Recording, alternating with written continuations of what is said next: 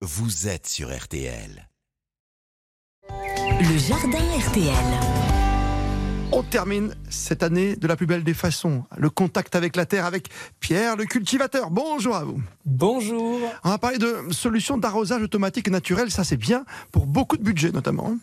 Mais oui, en septembre, je vous avais parlé lors d'une chronique de différents gestes pour économiser l'eau. Donc de récupérer par exemple l'eau de cuisson des légumes, des œufs, du riz et des pâtes, surtout si vous n'utilisez pas de sel dans cette eau de cuisson. Oui. D'installer une cuve de récupération d'eau de pluie et de pailler son potager. Mais aujourd'hui, je vais vous parler d'une solution, une jarre, une jarre en terre cuite, une noyasse. Et je vais vous partager une solution pour pouvoir la réaliser vous-même. L'Oyas, c'est une jarre en terre cuite qu'on va enterrer, qu'on va enfouir dans son sol et qu'on va remplir d'eau. Et par transpiration, la, la terre va chauffer. Au contact de la jarre, l'eau va passer par les pores de cette jarre. La jarre va transpirer pour arroser autour d'elle. D'accord. Et ça permet quoi D'économiser beaucoup d'eau finalement par rapport à un arrosage à la main, tranquille?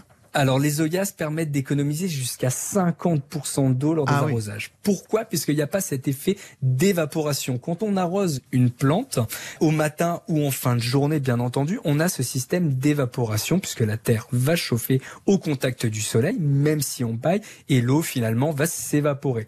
Et comme l'Oyas est vraiment enfoui dans la terre, finalement, il n'y a pas ce problème d'évaporation. Seul petit problème, c'est qu'une Oyas, ça a un coût d'environ 15 euros. Donc, je vais vous Hmm. partager une petite astuce pour pouvoir économiser 15 euros. On a tous des pots en terre cuite un peu chez nous. On Toujours. peut trouver ça en brocante, des petits pots en terre cuite pour quasi rien. Et en fait, on va les transformer puisque ça reste des pots en terre cuite, donc de la même matière que ces fameuses Oyas.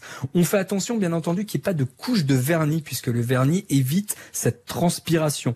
On récupère notre pot en terre cuite, on bouche le trou, puisqu'il y a souvent un trou de drainage au fond du pot. Toujours. Donc on va le boucher avec, par exemple, un bouchon en liège. Mhm. On peut faire, bien entendu, si on veut, un peu de, un peu de mortier, un peu de ciment, mais le bouchon en liège est suffisant.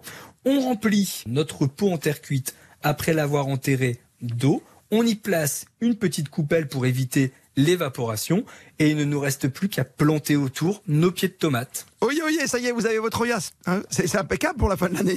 Et oui, bon après on vous l'utilisera principalement au printemps prochain quand les beaux jours en reviendront. Mais voilà, avec le sourire, bien sûr, pour terminer au mieux cette année. On se retrouve demain, on sera, vous savez quoi En 2023. Alors, c'est une belle année pour la Terre. Merci, Pierre le cultivateur. Merci.